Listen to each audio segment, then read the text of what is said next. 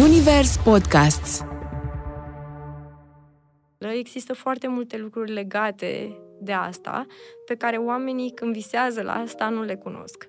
Uh, cum este să ai contabilă, cum este să ai taxe în fiecare lună, cum este să ai uh, chirie la un birou, Um, Cum este să știi că niște oameni uh, depind de felul în care tu uh, gestionezi niște contracte? Foarte important. De multe ori uh, aveam stări de epuizare și aveam prieteni apropiați care mă întrebau de ce mai faci asta? Pentru că depind deja foarte mulți oameni de mine. Nu mai pot să aleg să nu fac asta pentru că sunt eu răsfățată de viață astăzi. După un anumit nivel de business, freelancer se transformă în angajator. Da, Corect. așa este, 100%. Freelancerul, de fapt, okay. cred că e prima etapă și după care treci la nivelul următor. Adică freelancerul e specialistul. Știu să fac aia, aia, dar după aia nu mai. Și depinde de personalitate, pentru că tu, dacă ești lider, cum ai, uh, cum ai menționat și tu, Monica, deja devii antreprenor și trebuie să ai o companie, trebuie să o dezvolți, etc., etc. Pe care o poți scala doar prin oameni exact. sau prin digitalizare, dar și digitalizarea necesită niște oameni. Deci, clar, oamenii sunt prima formă de a scala uh, succesul unui freelancing. Tu, ca angajat, dacă ai personalitatea inversă, nu știu, spre antreprenor freelancer, îți va fi foarte greu să te modelezi pe termen mediu și lung oricărei companii. Uh, cred că fiecare dintre noi, și de fapt e un studiu recent, unde spune că generația nouă, toată lumea, sau mă rog, marea majoritate, își dorește să fie antreprenor. Este nesfârșit uh, de uh, apăsător să fii responsabil pentru lucruri în, într-un mod atât de singular. Aș vrea ca oamenii care își doresc să facă antreprenoriat, freelancing, de fapt, că despre asta vorbim în primul rând, să facă asta pentru că nu vor să stea în linii. Reset cu Răzvan Popescu, un podcast Zunivers. Bine ați venit în Zunivers și astăzi uh, m-am gândit să vă provoc la o discuție care sper să vă capteze atenția, mai ales că vorbim despre niște pași pe care putem să-i facem în carieră. Uh, ce să alegem? Să fim angajați, să avem carte de muncă, să semnăm condica, să avem un șef, o siguranță a salariului care vine uh, negreșit într-o anume zi a lunii, sau să o luăm pe, pe drumul nostru, să devenim acei freelanceri care plătesc ei salarii, care au emoțiile în data de 25 ale fiecarei luni sau trimestrial că trebuie să plătească taxe și impozite la stat și uh, restul de griji care vin la pachet. Am adus uh, astăzi doi oameni care vor încerca să ne povestească din experiențele lor și vor încerca să ne dezlușească uh, lumea freelancerilor versus lumea angajatului sau angajaților. Până la urmă e vorba de a ne cunoaște și drepturile în calitate de, de angajați. Uh, bună ziua, bun găsit. De fapt, e foarte ciudat la podcastul ăsta. Știi că nu știu ce să zic. Bună ziua, bună seara, că se poate uita cineva la noi și la 3 dimineața. Așa că obișnuit cu emisiuni la radio în direct mi-e mai uh, ciudat. Uh, îl salut pe Costin Tudor, uh, founder la unde lucrăm.ro. Mulțumesc pentru invitație, Răzvan. Și am lăsat-o uh, la urmă, o consider și mai de acasă, uh, pe Monica Munteanu, uh, unul dintre cei mai uh, importanți manageri Uh, de artiști și influencer din România.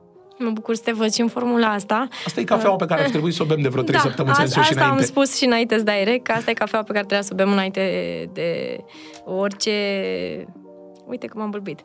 Bun, super. Ce te emoționezi? Nu-mi vine să cred.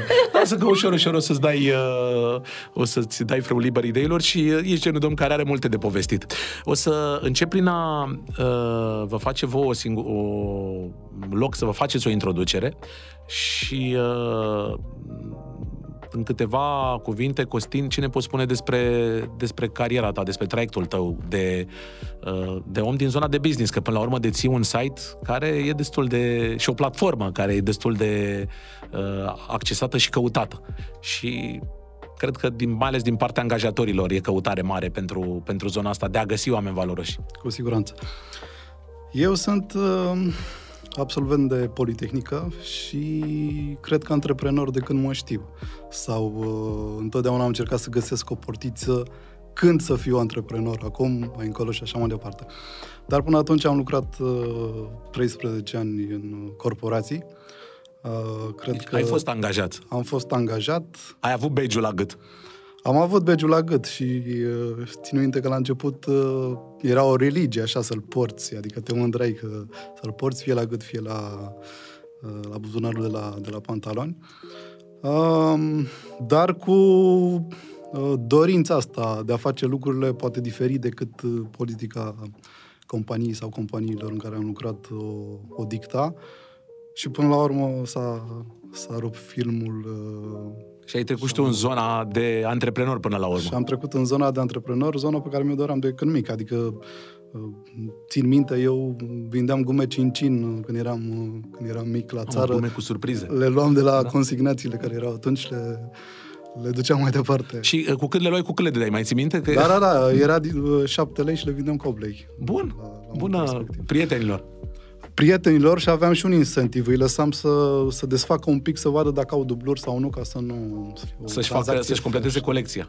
Exact. Da, la Cincin cu ce erau uh, surprizele, că nu mai știu? Fotbaliști. Cu fotbaliști erau. Fotbaliști, da. Mi-aduc și aminte că am colecționat uh, uh, poze, apțipilduri cu uh, fotbaliști de la, Ita- de la Italia 90. Da, ala erau. Și eram mândru că erau fotbal, uh, și cu fotbaliști români, erau Hagi și Lăcătuși. Da, asta e o altă discuție. Exact. Și uh, ți-ai, ți-ai urmat ideea, ai, uh, ai plecat din corporație? Plecat din corporație, uh, am lansat unde lucrăm.ro, care în momentul de față e prezent în 14 țări, inclusiv în zona arabă.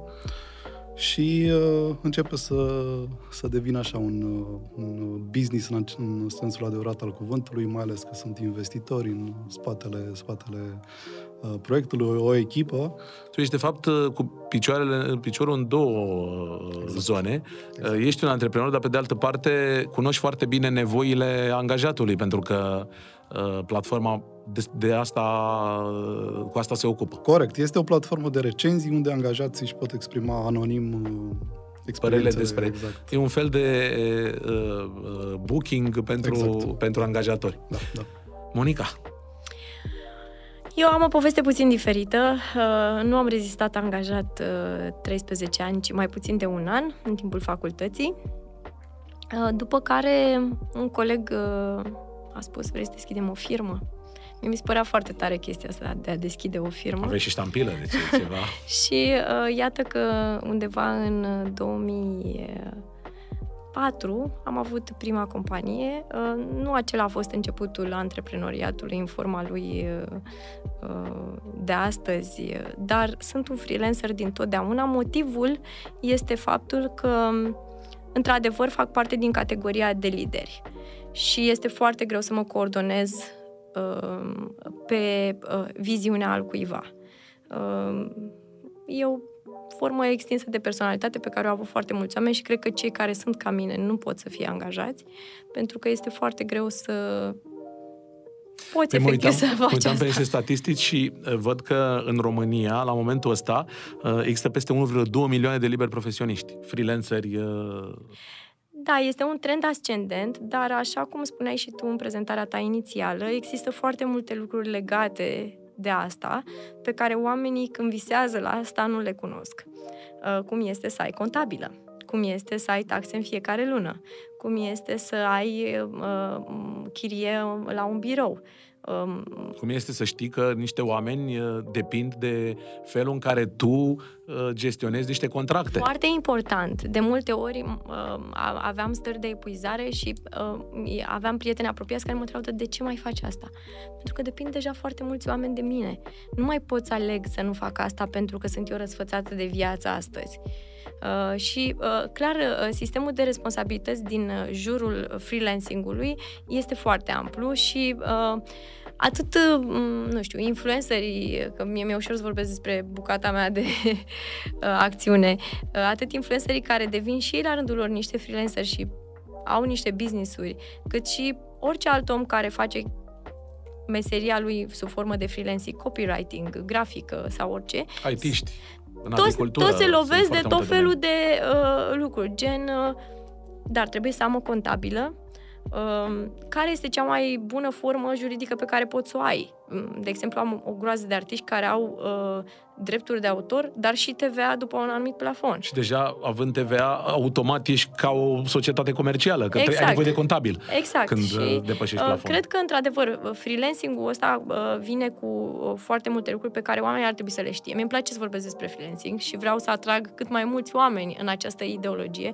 Pe de altă parte, tare bine mai doarme soțul meu care lucrează într-o instituție amplă și uh, este în sistem corporate. Pentru că, efectiv, el nu are acest timp previzibil pe care noi îl avem în fiecare zi. Sunt foarte mulți freelanceri care, în, în momentul în care își deschid o firmă, uh, fac confuzie între banii firmei și banii lor. Și uh, uh, te trezești că, uh, zic, domnule, dar sunt banii câștigați de mine. Păi stai că nu sunt ai tăi, că trebuie să dai niște taxe, să scoți niște Normal. dividende. Se Da. trezesc contabilii lor că își pun mâinile în cap și zic, domnule, dar de ce ai cumpărat nu știu ce lucruri cu cardul de firmă când nu uh, uh, corespunde activității firmei tale? Că aici trebuie să înțeleagă cei care vor să intre pe drumul ăsta. Că de asta facem discuția. Și urmează alegerea fiecăruia.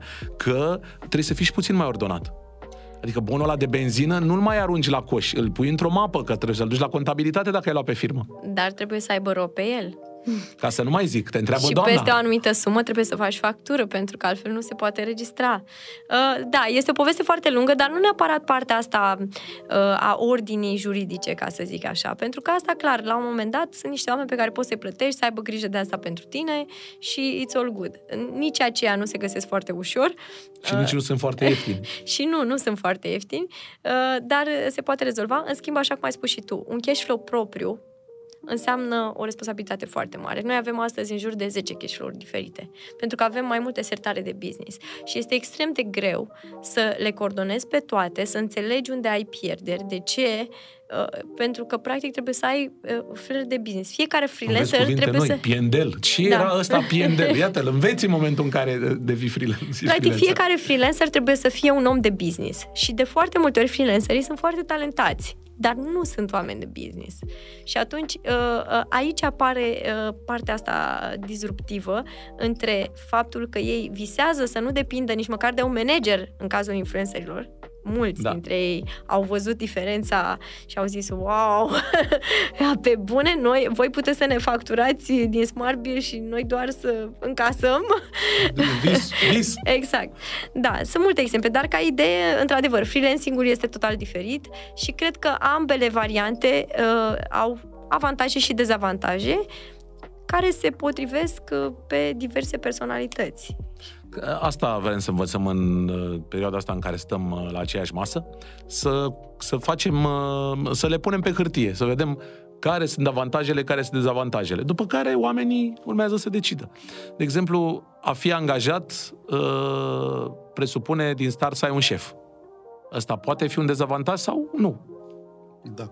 Că... Ce a zis Monica, scuză e super mega important. Depinde de personalitate. Adică pot să spun că și eu mi-am luat țeapa freelancerului și, și așa mai departe. Cred că, de fapt, după un anumit nivel de business, freelancer se transformă în angajator. Da, Corect. așa este, 100%. Freelancerul, de fapt, cred că e prima etapă și după care treci la nivelul Adică următor. freelancerul e specialistul. Știu să fac aia, aia, dar după aia nu mai. Și depinde de personalitate, pentru că tu, dacă ești lider, cum ai, uh, cum ai menționat și tu, Monica, deja devii antreprenor și trebuie să ai o companie, trebuie să o dezvolți, etc., etc. Pe care o poți scala doar prin oameni Exact. sau prin digitalizare, dar și digitalizarea necesită niște oameni. Deci, clar, oamenii sunt prima formă de a scala uh, succesul unui freelancing și astfel, așa cum a spus și el, iată că ne completăm, asta nu e bine, trebuie să ne contrazicem aici. O să ne contrazicem, Și, o să uite, vezi. de, apropo de contrazis, care sunt, de exemplu, uh, cele mai mari probleme pe care le întâmpină un angajator atunci când uh, vrea să-și găsească niște oameni pentru a-și dezvolta firma? Cu ce, se, uh, cu ce probleme se întâlnește el în momentul în care zice, domnule, trebuie să mai am trei angajați? E, Un angajator, până la urmă, vrea randament, eventual și pe bani cât mai puțin. puțin, să spunem, sau să efic- eficientizeze bugetul în PNL. Că l-am, tot am pomenit acest termen, da. extrem PNL, îi sună, l-am învățat și eu acum ceva vreme și uh, mi-a dat bătăi de cap. Și contextul pieței acum e mai mult decât dinamic, adică și pandemia și uh, războiul ne-a dus în niște stări emoționale care la un moment dat uh, uh, Se resimt și în, Da, uh, se resimt, piață. resimt in- inclusiv la nivel de conflict sau conflicte. Și până la urmă un angajator, spuneam, uh, are nevoie pentru, pentru, rand, pentru randament. Uh, Fie că e o companie mică, medie sau mare, mufează oameni sau personal ca să producă până la urmă. Uh, Eu înt- am întrebat asta în ideea în care uh, m-aș pune și în pielea celui care își caută un loc de muncă, nu vrea să fie freelancer, nu, nu e pentru el. Uh, și ce sfaturi ai da ca uh, să fie un angajat de succes? Ca uh, să, uh, să-și atingă obiectivul, băi, vreau să lucrez la compania asta, mă duc la un interviu, ce trebuie să fac eu ca să-l conving pe cel care mi-a interviu să mă ia pe mine, deși poate mai sunt doi pe listă. Să ceară salariu mai mic e o soluție? Nu, să alinieze planetele astfel încât să fie un win-win, știi, câștig uh, pe, pe ambele părți. Dar vreau să mă întorc un pic la personalitate, da. pentru că tu ca angajat, dacă ai personalitatea inversă, nu știu, spre antreprenor, freelancer, îți va fi foarte greu să te modelezi pe termen mediu și lung oricărei companii. Uh, cred că fiecare dintre noi, și de fapt e un studiu recent, unde spune că generația nouă, ZY, exact cea mai nouă generație. cum sunt numiți mă, acum. Nu mă hazardez să mai pun uh, litera, că s-ar putea Da. să fi schimbat de când am intrat pe ușă. Uh, toată lumea, sau mă rog, marea majoritate își dorește să fie antreprenor, sau să fie freelancer, să... uh, Și etc. cifrele zic că 56% dintre angajați sunt interesați în a fi antreprenori. Problema e că economic sau pus în context nu se poate. Deci automat o mare parte trebuie să ducă să lucreze pentru, pentru cineva. Și aici intervine adaptabilitatea aceasta pe care voiam să o aduc în discuție și anume ce trebuie să faci tu astfel încât să fie un câștig și pentru angajator și pentru mine ca, ca angajat. Ok, în primul rând trebuie să știi să fii în domeniul pe care... Sau da, să fii ai bun în zona ta specialitatea- de, de Exact. specializare. Dar nu e bine în primă fază să lucrezi uh, la o, la o companie ca să-ți faci mâna, după care uh, devii... E... m, Teoretic, da. Teoretic, da. Dar uh, din experiența mea, adică eu așa am început. Am lucrat într-o companie, m-am văzut ce-mi place, ce nu-mi place, când am prins oportunitatea am, uh, am plecat. Dar sunt și persoane care, până la urmă, uh, chiar nu știu contextul corporatist, nici nu interesează. Sunt efectiv în zona de eu știu să fac asta, fac doar asta, sunt acolo, livrez. Sau persoane care sunt cu spirit antreprenorial. Uh, Vreau să fac mai bine, vreau să etc. etc. Să fiu din ce în ce mai bun, să rup Adică, nori, până la urmă- să sparg, sparg targeturi. Corect. Mm, Noi când am lansat unde lucrăm.ro, l-am lansat uh, pentru că ceva nu mergea bine și personal mă frustra ca angajator, apropo, mă frustra că lumea vine la interviuri, tot întreabă cine suntem, cum, etc. Noi spuneam cât de bun suntem, ce salarii mari oferim, când mi-aș fi dorit să fie, să știe deja lucrurile astea, să le citească pe internet. Doar ne calibrăm la nivel de personalități și, și așa mai departe. Din punctul meu de vedere nu există o cheie a Succesului la un interviu. succesului Pe, da, un interviu. Uh, acum sunt multe povești și de o parte și de alta. Cred că, până la urmă, nivelul de profesionalism uh, va face diferența și Și uh, îți asigură succesul îți până la poate urmă. pune pe masă fie un job, fie o... Da, tu, Monica, uh, ai avut nopți de- nedormite din cauza business-ului? Adică ți s-a întâmplat să te trezești la 3 dimineața, să fii așa transpirată, la sudată, să spui ce fac, Uh, cum o scol la capăt, Uh, cum rezolv problema aia, că asta, e, o- asta poate fi un minus în zona de, uh, de freelancer. Uh, 100% Tu rezolvi da. problemele. 100% tu rezolvi problemele, uh, iar oamenii care te susțin din intern, eu am o companie pe care cred că am păstrat-o foarte mică raportat la cifra ei de afaceri, uh, ca și număr de oameni mă referi, uh, dar uh, clar că oamenii cu care eu mă consult se opresc la un moment dat din sfat, pentru că nu mai ține de ei și nu mai știu să facă mai mult. Și clar că am avut niște momente, m, ultimul a fost chiar în 2019, la începutul anului, culmea, nu, nu în 2020, ca A, toată chiar lumea. mă așteptam să zici 2020, da. Nu, eu în 2020 am avut o viață excepțională, pentru că totul s-a mutat în online. Uh, Dar în 2019, la începutul anului, am avut uh, un moment foarte important în, uh, în compania noastră, în care efectiv eu am fost singură, mai ales atunci când ești singur, ca și antreprenor slash freelancer, uh, pe o decizie, practic uh, nu știi ce să faci și e foarte greu și exact cum ai spus și tu, există foarte mult stres legat de asta. Sau legat de taxe care, deci eu când vine mailul de la contabil, întotdeauna sunt directorul financiar și zic, dar ce este asta? Dar de ce? De ce tva așa mare? Da, și de ce impozitul pe profit s-a mutat în luna iunie? Că la trebuia să fie martie, de ce plătim de două ori în iunie? Anul ăsta s-a întâmplat ceva, unul a venit în mai, altul a venit în iunie. Eu, efectiv am făcut o revoluție. Iar directoarea mea mereu are calm și mi explică, dar inclusiv la nivelul nostru de astăzi. Și când spun astăzi, mă refer la iată, 18 ani mai târziu de la prima mea companie. Deci ai, ai făcut nu sună tânăr. pe zona asta de... da, inclusiv astăzi mai avem aceste discuții și clar că este nesfârșit de apăsător să fii responsabil pentru lucruri în, într-un mod atât de singular. Uh, ai avut momente când ai întârziat cu taxele din motiv de... Din fericire sau din păcate, am un director financiar care are un exces de zel fantastic. Și nu te lasă. Noi n-am pățit niciodată nimic. N-am fost niciodată amendați ca și companie. Nu am întârziat niciodată ca și companie, decât în 2020 când am făcut o eșalonare, cum a făcut toată lumea, așa, într-un automatism. Că noi, practic, nu aveam o mare nevoie de ea. Dar am zis, domnule, toată lumea face, să facem și noi asta. Deci, practic, nu, nu am avut întârzieri. În schimb, am avut întotdeauna uh, această surpriză de câte ori au venit acele documente de la contabilitate, mereu am, am, am avut surpriză. Și am zis, vai, dar de ce e asta? Dar de unde e asta? De ce așa mult? da. Deci când, vreau... când vezi că uh, ai niște bani în conturile firmei și când plătești taxele și TVA-ul... Noi ne-am uh, făcut cont separat pentru taxe, încercăm da. să estimăm inclusiv impozitul pe uh, venit uh, și uh, să nu fim surprinși niciodată. Dar chiar și așa uneori suntem. Care sunt uh, cele să mergem pe trei sfaturi. Cele trei sfaturi care trebuie să fie de căpătăi pentru cineva care vrea să fie un antreprenor uh, corect din toate punctele de vedere și să aibă și succes. N-aș fi vrut ca discuția asta să fie atât de tehnică. Eu vreau să fiu mai idealistă un pic. Eu am început ceea ce fac dintr-o mare pasiune pentru ceea ce fac și clar că ceea ce fac a luat o formă diferită în timp de felul cum a început. Uh, aș vrea ca oamenii care își doresc să facă antreprenoriat, uh, freelancing, de fapt, că despre asta vorbim în primul rând, să facă asta pentru că nu vor să stea în linii, ca să zic așa, liniile pe care ți le trasează o companie foarte mare, uh, o corporație care are departament de legal, departament de nu știu care, etc. Eu n-am așa ceva. Eu sunt uh, de, uh, legal Eu sunt și legal și CFO și de toate.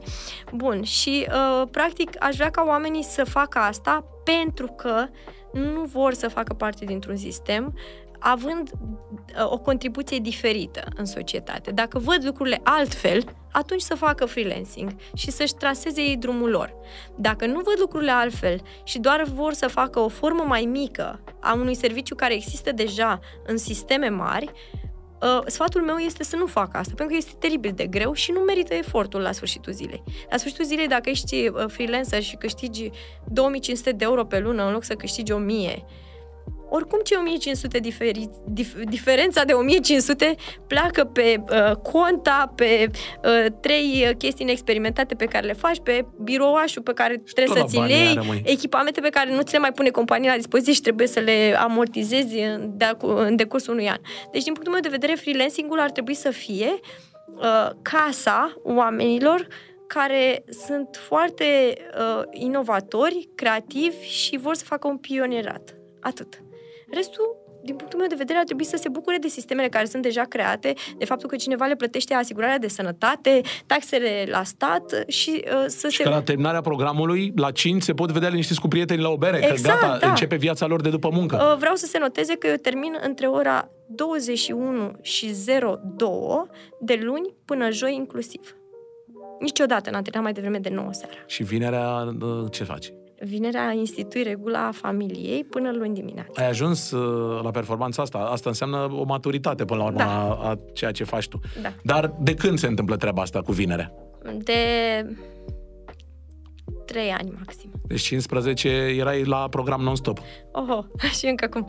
și nu există când ești, de exemplu, angajat, uh, Dacă te-ai îmbolnăvit, sunt la serviciu, primești un concediu medical, îți dă medicul de familie hârtie, pe când uh, cred că un antreprenor nu prea are cum să se îmbolnăvească, nu are voie să se îmbolnăvească. Nu.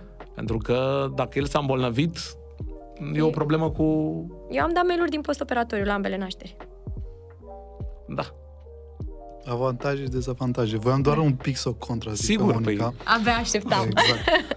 Uh, tot din proprie experiență bună, rea.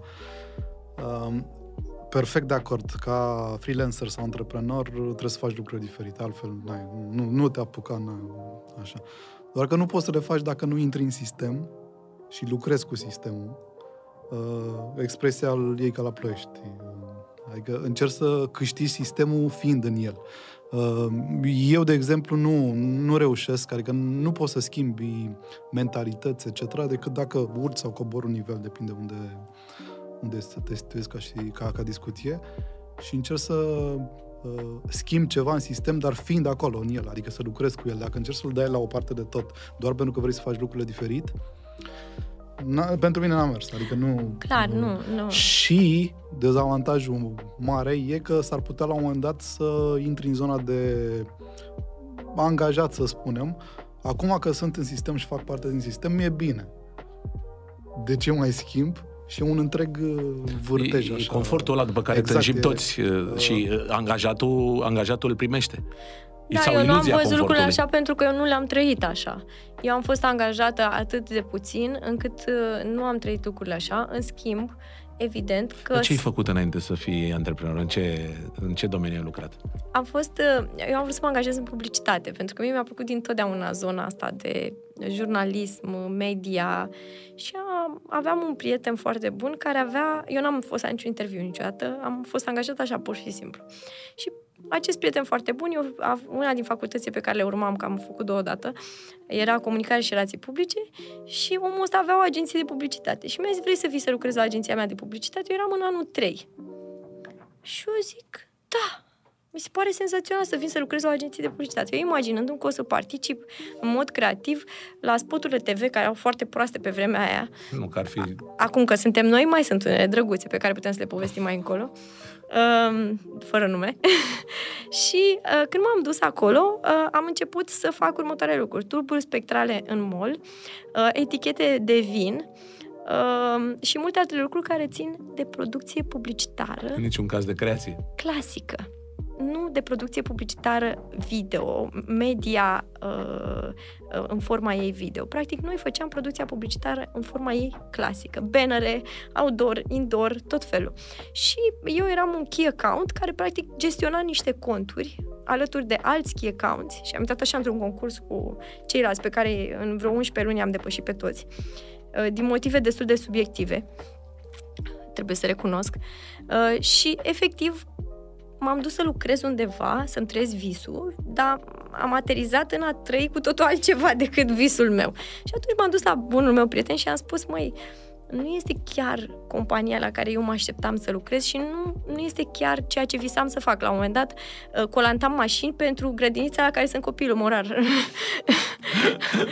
Astăzi. Uh, De asta zic, adică e foarte important și care este așteptarea versus ce se întâmplă. Apropo de interviuri și de oameni și de scalare, motivul pentru care eu nu reușesc să-mi extind suficient echipa este pentru că oamenii se uită pe Instagram și văd ce facem noi și vor să vină. După care vin și văd ce facem noi de fapt. Și își dau seama că E prea mult pentru ei. multă muncă. ei, ei vor să fie comozi. Nu se poate atâta agitație. Asta ce ziceam de angajat și de gradul de, sau zona de confort, care e păcătoasă. Da. E păcătoasă. Păi, uh, cred că ăsta e un mare avantaj uh, și aici cred că e unul din cele mai mari avantaje uh, în zona de freelancing, că nu te lasă să intri în zona de confort. Pentru că na- nu, nu ai cum uh, să fii. Nu e, uh, e diferența între un, uh, un câine de vânătoare care vânează ca să, ca să supraviețuiască versus un, versus un câine care stă într-o familie, primește zilnic uh, mâncare, apă, e spălat, uh, îi poartă altcineva de grijă. Știți că e acum trend, un trend, așa să spunem, conceptul acesta de quiet uh, firing. Oh, nu știam de asta. Cum se face? Gen ești angajat, Da? Dar nu-ți mai place, nu mai ești mulțumit cu etc., dar stai. Adică nici nu muncești doar cât trebuie, cât să nu fi nevoie Da, să dai pe, afară. e, de, există de mult. Timpul trece, leafa merge. Adică Așa este în, este. în cultura noastră Corect, permanent. Foarte, da, bună observația. Uh, dar e global, acum e dus, uh, e așa la poate chiar piaristic, e mm, the spotlight, cum se spune. Uh, dar e exact zona asta de confort de care, de care ziceam, care e păcătoasă pentru oricine, adică și pentru mm, tine angajator și pentru tine angajat, că, angajat, că nu, nu te Se mai... încurcă unii pe alții, Exact. efectiv. Dar uh, ce facem cu familia? Că ai 19, 20, 19 ani, termin liceu, poate faci o facultate, poate nu o faci și la un moment dat uh, tu spui, domnule, eu vreau să-mi deschid propria mea afacere și vin părinții și zic, cum mă, du-te și angajează-te, fă ceva ca să ai un serviciu, o carte de muncă, să-ți faci tu un credit la bancă, să-ți iei o casă. Cum, cum reușim uh, să, să schimbăm și mentalități? Că aici e vorba de, de multe ori, în, uh, suntem genul de societate care uh, a- alegem o carieră și o meserie uh, și în funcție de ce vor părinții să ne facem. Că nu avem curajul să ne rupem nu de... sunt în măsură să răspund, că am fost foarte rebelă, din punctul ăsta de vedere. se văd și rezultatele pe cei 18 ani, că de-aia, până la urmă, am, ne întoarcem la ce ai spus tu, e vorba de personalitate. Dar ce Da. facem cu cei care și-ar dori să facă ceva, să, ce îi sfătuim, de fapt, și-ar dori să, să urmeze o, o zonă mai curajoasă, dar vine mama și zice, nu, nu, nu, fă-te, fă-te popă că, uite, primești prosoape, primești uh, bani, fă-te avocat, fă-te doctor. Da, că și tai că tu e popă și o să preiei tu. Nu mai zic, e notar, e mama notar, pe prei notariatul. Sau e mama medic stomatolog, tu nu vrei să faci treaba. Și ajungi să faci, trec niște ani, îți dai seama după vreo 10 că faci treaba asta rezonabil, dar nu e pentru tine. Cum facem să evităm situațiile de genul ăsta? Ce i-am sfătui? E, e foarte, și nu m-aș hazarda să dau recomandări. Răspund eu. Din proprie Ah. experiență. Dar pot să completez Da. după ce, ce spune. Uh, în primul rând, uh, eu, conform a ceea ce au proiectat părinții mei pentru mine, sau trebuia cel să- puțin mama, trebuia să merg la Institutul de Științe Economice la Iași, pentru că era aproape de casă, eu fiind din Bârlad. Eu am spus că vreau să merg la București și că acolo o să încerc la patru facultăți, nu la una. Principala mea opțiune era jurnalismul, la care am intrat cu taxă și părinții mei nu au fost de acord să rămân. Și prin urmare am făcut nu facultatea pe care mi-o doream, ci alte două, uh, pe care nu pot să zic că nu mi le doream, dar nu mi le doream la fel de tare, deși avea un sediu mai frumos decât jurnalismul care era la leu acolo la etajul 6, scade tavanul în cap. Nu contează, ăla era visul meu. Deci primul vis a fost pulberat. După care uh, s-a întâmplat ceva foarte interesant. Părinții mei au renunțat să mai spună ce să fac. Probabil că având și o personalitate destul de clară în sensul în Care... care... obosit. Exact. Și, uh, într-adevăr, pentru mine a fost mai ușor ulterior, cu mici sfaturi pe alocuri, dar foarte non-invazive. În schimb, am în, în, în, me- în mediul uh, apropiat uh, avocată cu barou care este make-up artist astăzi și care a pierdut vremea făcând acea facultate și uh, dând un examen extrem de greu, care se obține foarte greu ca și rezultat, uh, ca ulterior să, să-și, să-și facă, de fapt, meseria pe care și-a dorit-o ea fără niciun fel de studii, pur și simplu. Și o faci și foarte bine. O face foarte bine și o face și astăzi, este un make-up artist uh, cunoscut și nu doar ea, sunt multe alte exemple care mie îmi spun așa. Având copii pot să vorbesc despre asta. Uh, cred că trebuie să ne despărțim de această tradiție, de a încerca să proiectăm ceea ce ne dorim noi pentru copiii noștri. eu, n-am reușit în fotbal, vreau să fac pe fiul fotbalist. De câte ori am auzit vorba asta de... de... Exact. Deci, a, frustrările noastre sau nereușitele noastre sau chiar reușitele noastre nu trebuie să se reflecte în ei. E foarte greu de pus în practică, sunt convinsă. Uh, Iar cei care sunt deja sub uh, auspiciul uh, acestor directive de la părinți, eu cred că ar trebui pur și simplu să fie ca mine, așa rebeli. Pentru că mai devreme sau mai târziu vor ajunge la drumul pe care ei și-l doreau și contează dacă e mai târziu decât mai devreme, pentru că e timp pe care puteai să-l uh, adaugi progresului tău.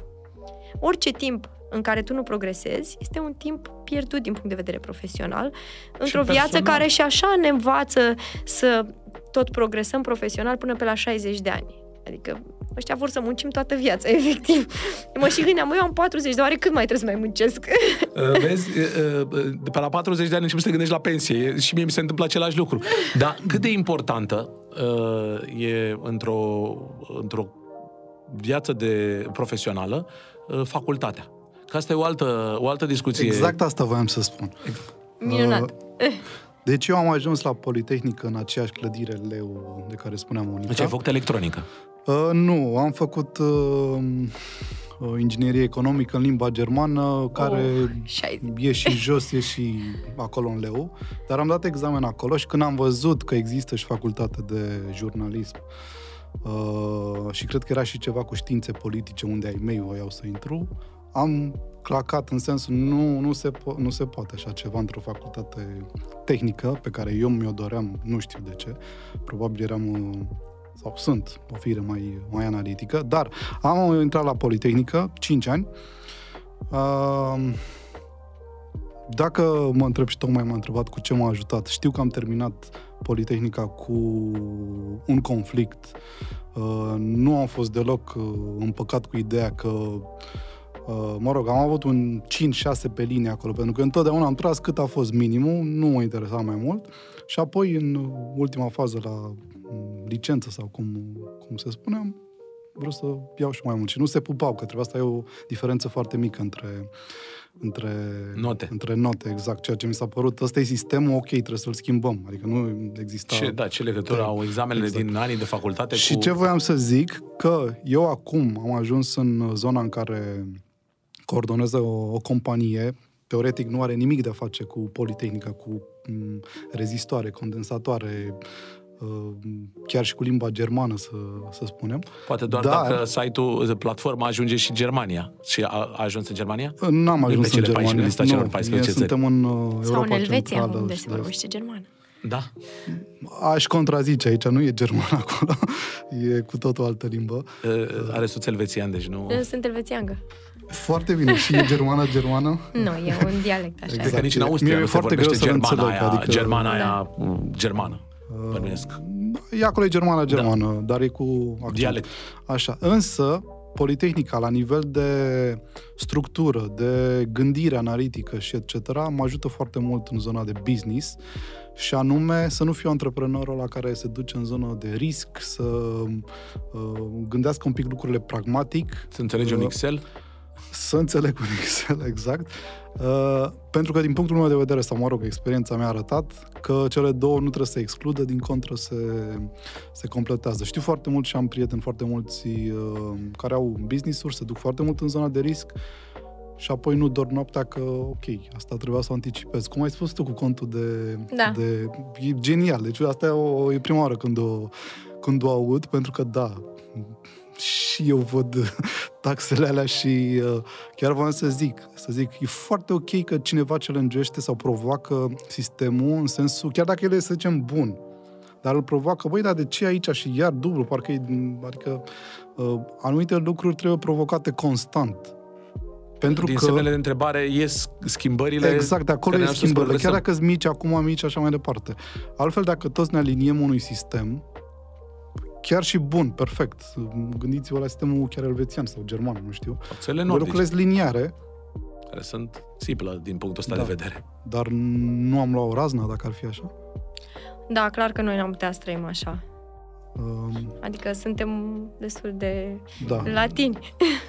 Italienii încearcă de mulți ani, de- au mulți ani în fața noastră și nu le-a reușit nici până, până în ziua de azi. Nu, pentru că la origini... C- Dar uh, revenind la zona de facultate, uh, ocupându de platforma asta, uh, cât de mult doresc angajatorii să aibă angajați cu facultate, chiar dacă nu e neapărat uh, nevoie uh, pe postul pe care angajează să fie o facultate. Nu vorbim de medici și uh, Da, da, da, clar. facultăți Uh, care te specializează și uh, pe care, profesii pe care nu ai cum să le faci fără o facultate. Uh, Știi cum e? Platforma noastră e în zona asta de profil cu facultate cel puțin. Adică nu e în zona cealaltă de blue collar, cum se spune.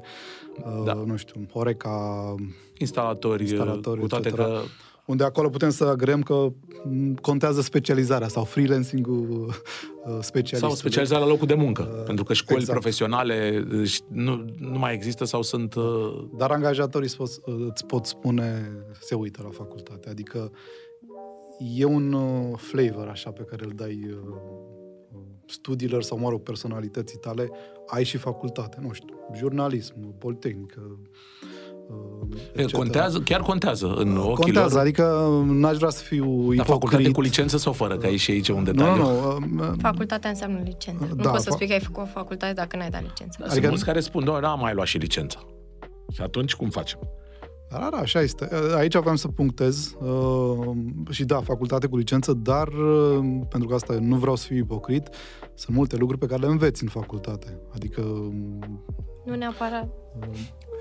Faptul că știi că Cât înveți poți. drumul până la bibliotecă, eu le zic tuturor, domnule, dacă înveți drumul până la bibliotecă într-o facultate, nu te-ai dus degeaba, trei ani, n-am spus că patru. sunt și aplicabile.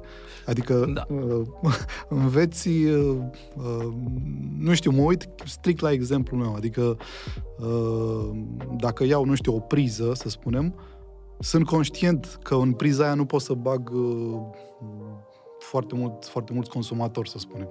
Acum că mergem în DC, cât are, ce valori sunt, etc., deja sunt lucruri pe care nu le-am, aplic, nu le-am mai aplicat și nu cred că le voi mai aplica, dar e un fel de înțelegere, altfel decât vin cu un, uh, nu știu, gândiți-vă, construiți o casă și uh, aveți nevoie de o priză um, 380 sau nu știu cât, uh, cât este, băgați un mini tractor în, uh, în, uh, în priza normală. O să explodeze. O să, să Dacă nu rezistă s-ar fire, rez- dar asta bă, înțeleg și eu fără să... uh, Da, un... uh, uh, Uite, pe tine, Monica, cât de mult te-a ajutat? uh, Da, să presupunem că n-ai făcut facultatea, nu două, niciuna. Ai fi fost aceeași Monica 100% Munteanu? da, pentru că uh, asta vreau să spun. Practic, vorbim despre ce skills-uri necesită o meserie. Eu cred că acești angajatori care solicită facultate ar trebui să știe că unul din cei mai performanți oameni cu care eu lucrez nu a terminat facultatea. Un om pe care eu am ales să-l angajez și care îmi acoperă un procent foarte mare din nevoile uh, companiei, care nu sunt mici. Și atunci, uh, uh, explicația mea ar fi următoarea. Sunt uh, anumite meserii care au nevoie de skills-uri native. Eu am niște skills-uri native. Sunt un comunicator bun, um, știu să mediez orice formă de conflict, știu să găsesc uh, o limbă comună cu orice tip de om, de la cel mai puțin e- educat uh, uh, în sisteme sociale până la cel mai educat în sisteme sociale, de la cel mai bogat până la cel mai puțin bogat. Și atunci, aceste skills-uri sunt ceva ce eu aveam dinainte să ajung în acea facultate, pentru că eu eram cea mai populară și în liceu. Eu am fost Miss Popularitate, Miss ce vrei tu, eram Erai acolo. În, Acolo eram, exact. Aveai uh, eșarfa de, de Asta mis. înainte să mă duc să uh, fac studii europene, relații internaționale și comunicare și relații publice la Universitatea București. Ceea ce mi-a adus mie Universitatea București este minimal. Și iarăși aici vorbim despre diferența și profilul acestor facultăți. Eu am făcut niște facultăți umanistice, care în afară de niște repetiții a istoriei pe care am învățat oricum și în liceu, și un pic de artă, care era foarte drăguț profesorul meu de artă, dar asta e tot ce mi-amintesc, nu mai știu cu tablourile alea nimic, nu prea mi-a dus mare lucru în plus. Am încercat eu să învăț italiană și spaniolă în același timp și a fost un fail total. Știu câte un pic din fiecare, niciuna academic. Adică uh, ai fi învățat uh, la fel de bine cât uiteai la telenovele spaniolă, de exemplu. Nu, bă, e gradul de uh, absorpție a unei limbi străine după 18 ani este cu totul alta, altul decât ce am învățat eu la mine la Bârlad, la Gheorghe Rușca Codreanu. Eu în clasa a 5-a vorbeam engleză, franceză, germană și latină. În clasa a 5-a. Deja la școala generală. După niște ani? În clasa Latină o a mai 8-a, deja, ei, sitacuesis filozofus ramunesis.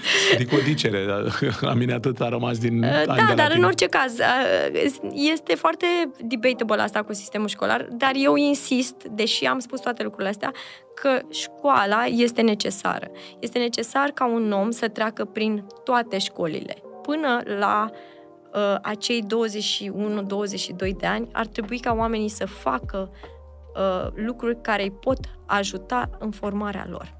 După, toate MBA-urile, toate cursurile și așa mai departe sunt limitless și timeless, adică soțul meu chiar vara viitoare urmează să facă un nou nu știu ce. Și ok, poți face oricând. Eu am făcut cursul de impresariat la un moment dat, că m-a obligat legislația să fiu impresar. și am mers la Ministerul Culturii, unde mă cunoșteau absolut toți Profesorii? studenții și stăteam acolo cot la cot cu ei și învățam lucruri pe care le știu pe de rost. Pentru că ăsta e sistemul. Dar, real, nu vreau să descurajez școala. În schimb, cred că, totuși, la nivel de platforme care au acest filtru al studiilor superioare, că ele așa se și numesc, ceea ce iarăși mi se pare, de ce studii superioare?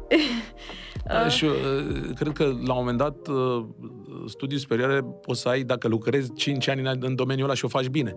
O validare mai mare în zona de marketing, Depinde de exemplu. foarte mult de domeniu, pentru că, iată, ceea ce povestește el este dintr-o zonă în care dacă nu ai facultatea respectivă, nu ai ce să cauți. Clar, nu poți să devii medic Da. și să Da, nu și ai atunci facultate de sunt medicină. câteva meserii ca a mea, care merg pe exemplul dat de mine, dar majoritatea meseriilor au nevoie și de teorie și de practică uh, studențească. Jurnalismul nu văd o meserie care îi trebuie neapărat o facultate de jurnalism. Depinde câtă eseistică ai făcut în liceu. Eu am făcut foarte multă și aș putea să fiu un jurnalist foarte bun. Ce ai făcut? Eseistică, um, Ok. tot felul de uh, Dar compunere. acum Cu asta mi-a plăcut reacția. Să ve- Vezi ce înseamnă un om care are un profil uh, da, real? da, e interesantă combinația, Da, da, mi-e da, da. place. Nu, dar am fugit și acum, deci mi-a apărut așa, faceți o compunere despre iarna, etc. Eu am rămas cu chestia asta, care e un coșmar pentru mine, să mă pui să... Dar așa e și examenul de jurnalist, că eu l-am dat și știu. Era, e o probă Scriai- de creativitate, da. se numește. Da, proba de creativitate conține un obiect sau o instanță foarte scurtă, gen o frunză. Și ș- acum vreau să aduc în antiteză ceva. Hobby-ul meu din ever, de când mă știu, e să fac reclame. Fantastic. Pentru, nu știu, TV, radio, etc. Adică m, a- vorbeați voi mai înainte că Da, în zona de anii reclame ca așa. 90-2000 erau cum erau reclamele. Acum eu sunt în postura în care pentru companie trebuie să facem reclame, chiar suntem la Zucu ceva, dacă nu mă înșel. Uh, înnebunesc când văd că e un standard pe care trebuie să-l uh, aplici ca să iasă reclama bine. Adică n- foarte, foarte m, uh, greu rezonez, pentru că pentru mine trebuie, reclama trebuie să fie wow, trebuie să o, o ții minte, trebuie să fie smart, trebuie să... uh, Să aibă și o glumă. Trebuie să aibă și o glumă, trebuie să fie și profi, adică sunt multe, multe chestii și deja m-am pierdut și probabil de aia nu lucrez în, în Zona de publicitate. În zona de publicitate, că vreau prea multe, probabil. Și... Da, uh, rămânem puțin în zona de învățământ. Uh, școala credeți că ar trebui să încurajeze mai mult uh, pe cei care sunt la vârsta adolescenței și puțin mai mari uh, să se ducă spre zona de freelancing? Sau să-i... Da. sau să-i, uh, pur și simplu, să-i descopere pe cei care au abilități de genul ăsta și să îi încurajeze să, să urmeze calea asta? Face... Da, e un... uh, Cred că aici, de fapt, e un pic de mare problemă a sistemului nostru. Da. Că lipsește chestia asta. Sau lipsește la, să fie un, un pic dusă mai, uh, uh, mai în lumina reflectoarelor. Adică... Uh, Pentru că mi se pare că școala ne pregătește să fim niște angajați buni. exact. În niciun caz. Adică să fim aliniați pe... pe uh, Unde e Shelly acum? Care Da. o să ne spună și că nu s-au mai schimbat manualele de nu știu când. Mie îmi place foarte mult ce a spus el legat de învățământ și uh, discuția este foarte amplă. Dar uh, Dar vezi că răspunsul meu e e- același ca, ca a lui. Da, uh, școala ar trebui să încurajeze oamenii să aibă încredere în ei. Cel mai bun performance vine din încrederea în tine. Este atât de simplu. Uneori încrederea în tine prea mare poate să genereze și fail foarte mare, clar. Dar într-o, într-o măsură extrem de mare, încrederea pe care sistemul, oamenii din jurul tău ți-o dau în tine, te ajută să performezi. Eu întotdeauna mă opresc să spun oamenilor cu care lucrez, influencer care execută campanii, uh, uh, colegi cu care lucrez, bă, ce bine ai făcut chestia asta, bravo! Noi uităm să mai facem chestia asta, iar și sistem... chiar că nu ai făcut bine, e, înveți până la Da. urmă. Pentru că noi îi imediat cu biciu. Adică, cum am zis, am lucrat în corporații, uh, trebuia să fii la dungă, adică, ok, ai greșit, meeting, Ca să nu se mai întâmple. exact, meeting. Noi te iertăm acum, dar data viitoare... Iar sistemul nostru, practic, are elevii de 10 și după Și e atât. nimic. Da, și atât. Eu am fost elev de 10 pentru că puteam să nu fiu nimic altfel. Nu exista încă ceva după. Dar uite, e o, e o, o chestie de care sunt foarte curios și uh, fiind în, în zona asta de, uh, de angajatori, uh, câți dintre, există statistici care să ne spună, domne, șefii de promoție, ăia uh, posesorii de coroniță, care din clasa 1 până în clasa 12 uh, și în facultate au fost șef de ani și uh, magna cum laude, cum vreți voi. Câți dintre ei ajung să fie, ulterior, liderii, liderii din viața reală? Um, îmi pun întrebarea asta și mi-am pus-o constant și îți spun și de ce. Eu am fost în liceu și în facultate, acolo în linia de jos a notelor, uh, voit, nevoit, uh, etc. Și am urmărit la un moment dat, băi, dar la unde s-a angajat, la ce face ăla, În zona, face? în zona uh, ta de, da, da, de da, colegi. Exact, adică știi cum e, te uiți cine a ajuns la Microsoft, cine a ajuns la... Că asta e ideea. Șeful de promoție e, e liderul, freelancerul sau este nu, de fapt angajat Nu, n-am model? niciun exemplu pe care să-l dau unde primii 10, să spunem, din oricare învățământ, fie că e uh, gimnazia, gimnazial, liceal sau superior, să fie un... Uh, Inovator, un... Uh, nu neapărat, adică inovator cred că uh, na, suntem cu toții, dar să fie un lider pe care să-l văd și să îl văd, nu știu, coordonează, a m- mm, impus ceva, adică uh, toți sunt, toți sunt angajați Ceea ce nu e rău, nu vreau să fiu înțeles greșit, dar sunt angajați pentru că știu să respecte norme. Că, de ce am pus întrebarea asta? Pentru că eu, asta e dovada cea mai clară că învățământul românesc, de fapt, ne pregătește să fim angajați, în niciun caz freelanceri. Da, 100% da, așa este. Nu ne încurajează, pentru că dacă liderii, vârfurile celor 12 ani de școală versus ulterior și anii de facultate ajung într-o majoritate covârșitoare să fie angajații model, e clar că freelancerii nu este promovat. Încă o dată, nu zic că e rău bine, dar nu e promovat. Pentru că, de fapt, dacă ar fi promovat, uh, ar fi mult mai multe idei pe masă, ar fi mult mai multe, uh, nu știu, subiecte pe care să le discutăm, dar nu în normele de care spuneam. Mă uit ex- e, e, acum la proiectul pe care îl avem noi, unde lucrăm, uh, în România și, și în alte țări. Uh, e foarte polarizat și foarte provocator. Adică noi avem, uh, gândiți-vă că uh, angajații dau anonim feedback. Angajatorii, primul lor contact, ok, poate acum este mai uh, puțin cazul, dar la început erau cu casele de avocatură pe noi. Nu ai voie să zici de noi, nu, nu, până... În loc să, să încerce exact, să-și îndrepte greșelile, exact, să vadă exact. feedback-ul ăsta negativ ca pe, o, ca pe exact. un bine. Că până la urmă eu o să fac un bine și să arăt unde e greșit. E fix ce spuneam mai devreme, departamentul de legal, departamentul meu preferat, care nu are nicio legătură cu umanitatea. Da, și, și ăsta e un punct de vedere. Dar până la urmă se schimbă lucrurile, asta încerc să spun, foarte greu. Adică orice ține de educație e uh, intri într-o altă generație ca să vezi că le-ai schimbat sau, uh, sau nu. Dar e super, super rewarding sau așa.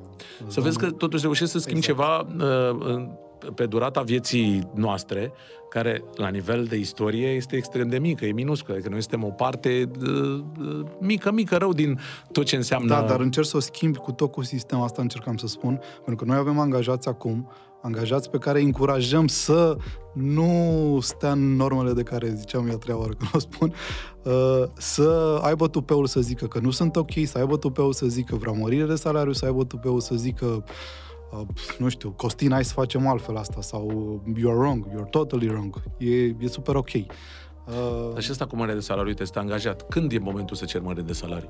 Sunt de 5 ani, să zic, într-o companie, nu am avut nicio mărire niciodată, uh, performez, când, să-ți sfătuim un, un angajat, când trebuie să se ducă el să dea cu pumnul în masă, să dea cu pumnul în masă, să ceară, domnule, vreau și o mărire de salariu. Da, de, de obicei în un standard așa impus chiar de corporații, odată pe an ai o evaluare și ai o adaptare a salariului tău. 3%, 6%, 10%. Tu, Monica, când ai mărire de salariu? Eu am mărit salariul acum odată cu uh, creșterea inflației și am considerat să fac o mărire pe care am discutat-o cu directorul meu financiar și care a fost uh, nu cea mai mică, adică n-a fost o mărire de 10%. Um, și am mărit uh, pe orizontală în tot birou, pentru că eu am un birou mic, unde informația circulă în mod absolut inevitabil. În schimb, uh, sistemul meu este unul care nu poate fi dat exemplu, pentru că este sistemul unui freelancer, care face ce vrea el. Da, dar e bine de știut Eu, că eu am avut exemplu am bonusuri de corporației care Crăciun, zice dar clar, și de Paște. Da. Uh, m, Încerc ca bonusul să fie măcar 50% din salariu, nici de cum o sumă modică. Am uh, un team building pe an în afara țării cu toată compania, cu cheltuieli plătite integral pentru toată lumea. Unde aplicăm? Da, mai ai locuri. Unde ai făcut ultimul team building? În Dubai! Ah, asta e că știu, bravo, corect. Bun. Și da. anul ăsta facem unul și luăm un influencer cu noi de data asta, ceea ce va genera, desigur, diverse alte discuții pe baza faptului că am ales un influencer care să meargă cu noi. Pentru că ei sunt mai mulți, nu e unul Da. singur. Dar, Și se, nu se supără ceilalți? ba da, da, eu sunt freelancer, eu fac ce vreau. Dar uh, ce recomanzi unui angajat? Să aleagă o companie multinațională mare cu... uh, 100%. sut- Sau să aleagă o companie mică, uite, cu un fost freelancer, că nu mai, nici Monica nu mai e un freelancer, dar o companie mică, mult mai dinamică, în care interacționezi personal cu uh, uh, patronul, ownerul, versus o multinațională unde ăla de sus de acolo nu știe cine ești tu, că de unde să știe el, că el mai are încă 37 de teritorii. Deci eu personal, lăsând la o parte orice teorie și așa mai departe, recomand compania mică. Unde să, Wow, aibă, nu mă așteptam. unde să aibă interacțiune cât se poate cu oricine și m, să fure, cum ar veni, din, uh, din tot. Uh, nu va intra într-o zonă de disciplină neapărat sau educare de asta din punct de vedere de uh, disciplină. Asta poate să facă imediat după, nu știu, după 2 ani, să spunem, într-o corporație, ca să se lovească. Ca să înțeleagă militaria. Că, uh, corporațiile sunt niște unități militare, pentru că nu se spără nimeni, dar ele sunt de multe ori mult mai rigide și mai stricte decât uh, Au găsești rolul în zona lor, îți militară. garan- vă Evident, garantez că au, au rolul lor. altfel nu poți să ajungi la nivelul ăla fără disciplină. Exact. Și după un timp, m, iei decizie pentru tine. Adică uh, iei decizie, că ne întoarcem iar la funcție de personalitatea ta. Cum îți e ție mai bine? Să stai într-un sistem mai uh, rigid, mai nerigid, mai... Uh, dar uh, eu aș începe de la companie mică. Și mi se pare mai bine o companie mică, chiar dacă pare mai nesigură, că până la urmă te știe uh, Gândiți-vă interacțiunea aia personală. o persoană care termină acum jurnalismul și vine la tine E de 100 de mii de ori mai Exact, bine nu e decât dacă se duce la recomandat. regie. Normal. sau Pentru la că... orice monstru din Da. ăsta. uh, Da, așa este. Clar, la nivel de învățare rapidă, uh, microsistemele sunt mult mai prietenoase pentru învățarea rapidă. Problema este că aceste două sisteme sunt atât de diferite, iar eu știu asta foarte bine pentru că stau cu celălalt sistem în casă ca să spun așa. Adică soțul meu este cel mai corporate posibil. Nu Ok. există. Este Și are un CV impresionant. uh, și are pe și un CV zona impresionant de... care nu o să vorbim acum, că Exact. I'm the star today, not him. Așa, dar uh, ce voiam să spun este faptul că clar sunt două lucruri foarte diferite. Ideea lui de a le experimenta pe ambele înainte să-ți dai seama unde te potrivești cel mai bine este absolut minunată, uh, doar că eu cred că alegerile uh, sunt făcute într-o dinamică foarte imprevizibilă. Nu prea poți să să calculezi în viață că o să stai 2 ani la compania Monica și pe 2 ani o să ai curajul să pleci de la compania Monica și să te duci la McCann PR.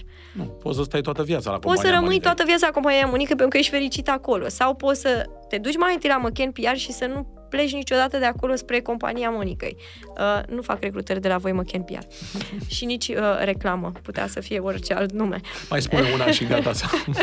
Da, dar ca idee, clar, uh, mi se pare foarte interesant ce a propus el. Uh, Nu știu dacă e doable, dar dacă ar putea tinerii care sunt în proces de formare și care nu știu ce să-și aleagă, să meargă pe microsistem și după pe macro, mi se pare fantastic. Eu n-am avut niciodată experiența macrosistemului și am o listă mare de lucruri pentru care nu aș fi ales niciodată un macrosistem, dar uh, înțeleg uh, uh, necesitatea pentru că, așa cum a început discuția noastră de foarte comun acord, este o chestie de personalitate proprie. Da, și până la urmă noi trebuie să informăm, atât. Da. Uh, Sunt mai oameni care departe- sunt fericiți from 9, from 9 to 5 și care nu înțeleg de ce Bă, sunt da, alții bă, da, e- care uh, se agită from 9 sunt to 9. puțini. Sunt oameni care nu se pot trezi dimineața și atunci da. și aleg meserii care nu Da. Cer să fii de la prima oră. În... Da. Că nu te faci, de exemplu, nu Tremur la o pe cuză fabrică. acum a fost pentru el matinalul. Da, mi-a plâns în continuu. Nu te angajezi la o fabrică de pâine sau te faci șofer de autobuz dacă tu știi că nu te poți trezi dimineața. Corect. Că la, vei fi nefericit vreo 300 de dimin- de dimineți pe an, cel puțin. Și atunci uh, nu e, nu e în regulă.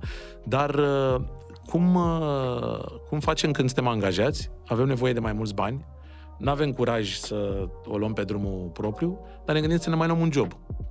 Cum e cu part-time-ul ăsta? Și cum e în România? Există și job de acasă. Am văzut eu în uh, căutările cuiva care lucrează la mine. Căuta job de acasă. Există și asta, Call nu? center Da, poți să faci de absolut. acasă, nu? Um, Sau, Bine, acum e, cred că majoritatea companii, de fapt, cred, sunt, știu sigur, oferă și un sistem hibrid sau un sistem doar de acasă, pentru că sunt mulți angajați care nu vor să mai lucreze decât de acasă. E, aici, aici uh, la fel, uh, Eu- și vreau e să un deschid subiect un alt larg, subiect da, pe e- zona asta, că mi se pare că zona de confort cu lucratul de acasă uh, pf, merg mână-mână.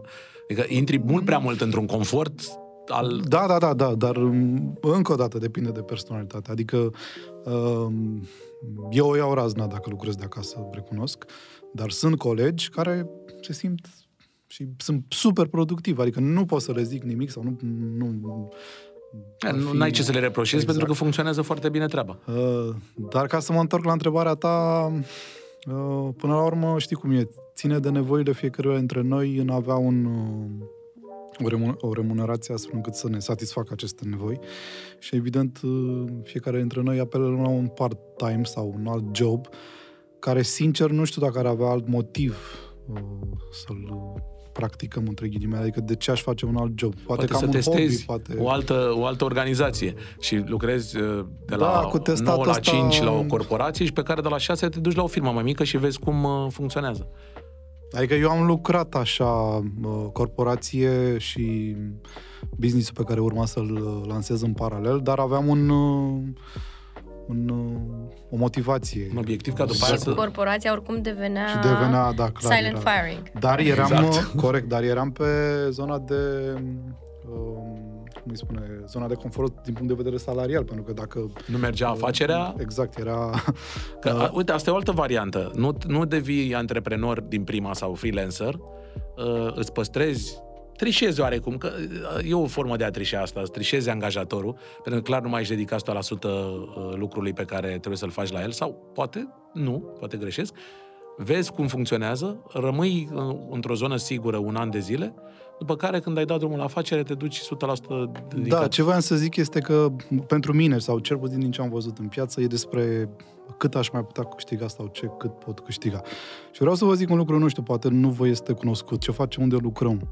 Unde lucrăm încurajează toți angajații să-și publice salariile pe platformă și sunt sute de mii de salarii anonim, evident, pentru că salariul uh, tău ca angajat este de fapt uh, al tău, nu e al angajatorului. Deci mai poți bine să- la mine se știu. Da. Uh, Foarte bine. Păi, e- sunt multe companii uh, care îți uh, impun să semnezi un contract de confidențialitate, confidențialitate prin care nu ai voie să-ți... Da, dar uh, uh, informația e a ta, e GDPR-ul tău, dacă vrei, e data ta personală. A- Angajatorul, chiar prin lege, e obligat să nu divulge date despre salariu, etc. E un subiect, iar separat cu acele contracte de confi- confidențialitate legate de salariu, dar pe unde lucrăm, vă garantez, găsiți salarii pe orice poziție, la orice companie aproape, nu știu, La la, Monica. tine dacă e listată deja pe, pe nu, platformă. compania mea nu e. Și încurajăm angajatorii, de fapt, să se ducă în zona asta de transparentizare, pentru că nu mai pierzi timp, uh, nu mai pui să te angajeze și află, de fapt, că, de fapt, bonusul nu era, că era, că nu... Adică sunt multe... Da, multe e lucruri. inevitabilă zona asta de frustrări și de comparație și chiar e ideal să uh, ai cărțile pe față de la început, Exact. pentru că riști să pierzi ori angajatul care deja este în companie și care e valoros și se simte a, bine și acasă, uh, ori pe cel nou care la un scurt timp își dă seama că el e m- mai calificat, mai bun, mai, mai, mai, sunt o fel de maiuri de astea și spune, a, păi mai angajat pe mine pe 2 lei și aici e puf la tine. Da, vreau să dau exemplu cu part-time-ul, de fapt, că tu dacă știi că după trei luni, de fapt, îți acoperă și un viitor part-time, tu nu mai cauți part-time-ul ăla, știi? Da. E și o informație t- transparentă. Știu, e un subiect tabu, e un subiect tabu din... Păi, Da, e bine, Dar- e bine, de exemplu, ca eu să-i spun colegului meu ce salariu am și el să-mi spună ce salariu are? Da, 100%. E sănătos pentru mine ca... De ce nu ar fi? Păi nu Ce știu, te, întreb. ce te reține? Păi nu știu, poate aflu, bă, sunt, poate aflu că are mai mult decât mine sau mai puțin, făcând același lucru. Nu mă frustrez? Mm, Asta zic eu o problemă, ar trebui să fie o problemă. Păi nu știu, eu întreb. Din punctul meu de vedere nu ar trebui să fie o problemă, ci uh, un factor m, de, motiv, de motivare, deci nu într-un cuvânt, uh, ca să te facă pe tine, nu știu, să faci lucrurile mai bine, să cer mai mult, adică ai deja... Dar asta poate fi un argument în fața angajatorului să mă duc la el să-i zic, domnule, mă niște salariu că și el are, la, are mai mult decât mine și face același lucru? Poate să fie dacă aduci, Funcționează? în, su- da, dacă aduci în discuție și ceea ce faci tu pentru salariul respectiv. Adică uh, vreau atâta pentru că, uite, am aflat uh, din surse, uh, dar uite ce fac eu și îmi susțin. Adică e o motivare logică până la Sau urmă. E eu, fair play. eu ca mentalitate consider că salariul e un fel de arta negocierii a fiecăruia. 100%. Adică Absolut. eu, este eu, valoarea pe care Absolut. tu Știi o să ți-o- reflecti în fața angajatorului Absolut. tău. Asta urma eu să zic, dar te-am lăsat așa. Eu așa funcționez, dar am întrebat pentru că există oameni care nu funcționează așa. Eu, fu- eu funcționez pe zona în care, nu dacă tata am fost în stare să negociez. Bravo lui care consider că face la fel ca mine, că m, a negociat mai bine decât am Da, făcut deci nu eu. trebuie să fie un motiv de frustrare. În, în, în, în, model, în paradigma noastră de gândire, Deși da. îți garantez că e, pentru că Sunt multe mintea, discuții umană, în mintea companii. umană se duce foarte mult în... uh, Da, de ce ăla? Da, Că de fapt ce? asta, confidențialitatea salariului vine mai mult spre a proteja angajatorul decât pe angajat. Pentru că angajatorul prime, are probleme noi în cazul în care angajații află între ei ce Corect. salariu uh, au fiecare. Da, și de fapt poziția de tensiune nu ar trebui să fie între angajații respectivi, ci între angajatul nemulțumit și angajator. Adică dacă eu decid să plătesc mai bine un angajat și mai puțin bine un alt angajat, asta nu trebuie să creeze ceva între ei. Este o relație uh, care, că nu ție are, probleme. care nu se intersectează decât într-un singur punct, la mine. Și atunci eu ar trebui să fiu cea, angajatorul ar trebui cel, să fie cel care are responsabilitatea de a dilui cu un eventual conflict, uh, cu o eventuală frustrare, nemulțumire și așa mai departe. Celălalt angajat, așa cum ai menționat deja, este doar un mai bun negociator și uh, s-a poziționat bine și e meritul lui, dar nu este meritul lui în antiteză cu tine. El și-a văzut de clusterul lui. Evident că nu, nu a luat din salariul meu ca să aibă el mai mare. Normal. Dar uh, revenind la angajați. Cum, uh, uh, care sunt particularitățile angajatului român în comparație cu angajatul dintr-o altă zonă Oh, a lumii? Bun asta. Cu ce, cu ce se diferențiază? Sunt 14 teritorii în care activezi și Cred, poți... cred că ți-aș putea răspunde care e diferența între angajatul din București și angajatul din Cluj. de Și asta, și asta poate fi o, Deja o intrăm într-o discuție. zonă de Exact, că granularitate. E interesant să aflăm. Cu ce se deosebește, de exemplu, angajatul român de angajatul din vestul Pot să Europei? spun, uite, de exemplu, noi avem angajați în uh, Republica Moldova, în Chișinău. Avem o filială acolo unde avem programatori, designer, etc. Uh, și noi avem aici. Uh, pe lângă, mm, nu știu, uh, să spun, uh, avantajele fiscale sau, mă rog, din punct de vedere financiar, uh, care, mă rog, încep să echilibreze. Uh, Să știi că angajații români sunt uh, din ce în ce mai uh, uh, nu știu dacă pretențios e cuvântul potrivit, dar uh, își doresc din ce în ce mai multe, poate pe un efort mai mic, știi? Adică vreau și asta, vreau și asta, vreau și Asta e o vreau și consecință a creșterii nivelului de trai. asta. Um, Și a, uh, E un mix și cu mental health-ul ăsta de care vorbea el mai devreme. um, da, adică e vorba de, evident, nivelul de trai, e vorba de mentalitate, e vorba, e vorba de... e mix, mix, e... Uh, dar uh, altfel uh, trebuie să ne ducem foarte mult în industrii, departamente, uh, ce face X, ce face Y. Inevitabil vorbim de comparație, adică nu, nu se poate. Uh, Zona în care suntem, ne uităm inevitabil la capra vecinului sau etc. Dar uh, îți pot spune așa, din uh, efectiv, din uh, experiențele pe care le-am în uh, internaționalizarea noastră, inclusiv în Dubai, uh, un român are așteptări foarte... Mă rog, vorbesc de un român specialist. Da. Adică nu... Da. Un român specialist. Fie el bucătar, fie... Cu experiență. uh, inginer de software. sau- minim 5 exact. ani de experiență în domeniul lui. Adică nu mai este dispus să facă compromisuri, cum, de exemplu, făceam eu când m-am angajat prima oară, acum, nu știu, 20 de ani sau cât, cât a fost. Nici nu mi-am știut salariul pentru primele două luni, adică în primele două luni. Nu știam cât câștig, pentru că nu e. Lucra pe gratis vreo trei luni, adică. Exact. E, acum uh, așteptările sunt direct pe masă. Știu o să fac asta, nu, uh, nu fac rabat, etc. Pentru că el uh, imediat poate fi mu- uh, mufabil, sau mă rog, se mufează, fie în altă țară, fie la un alt angajator.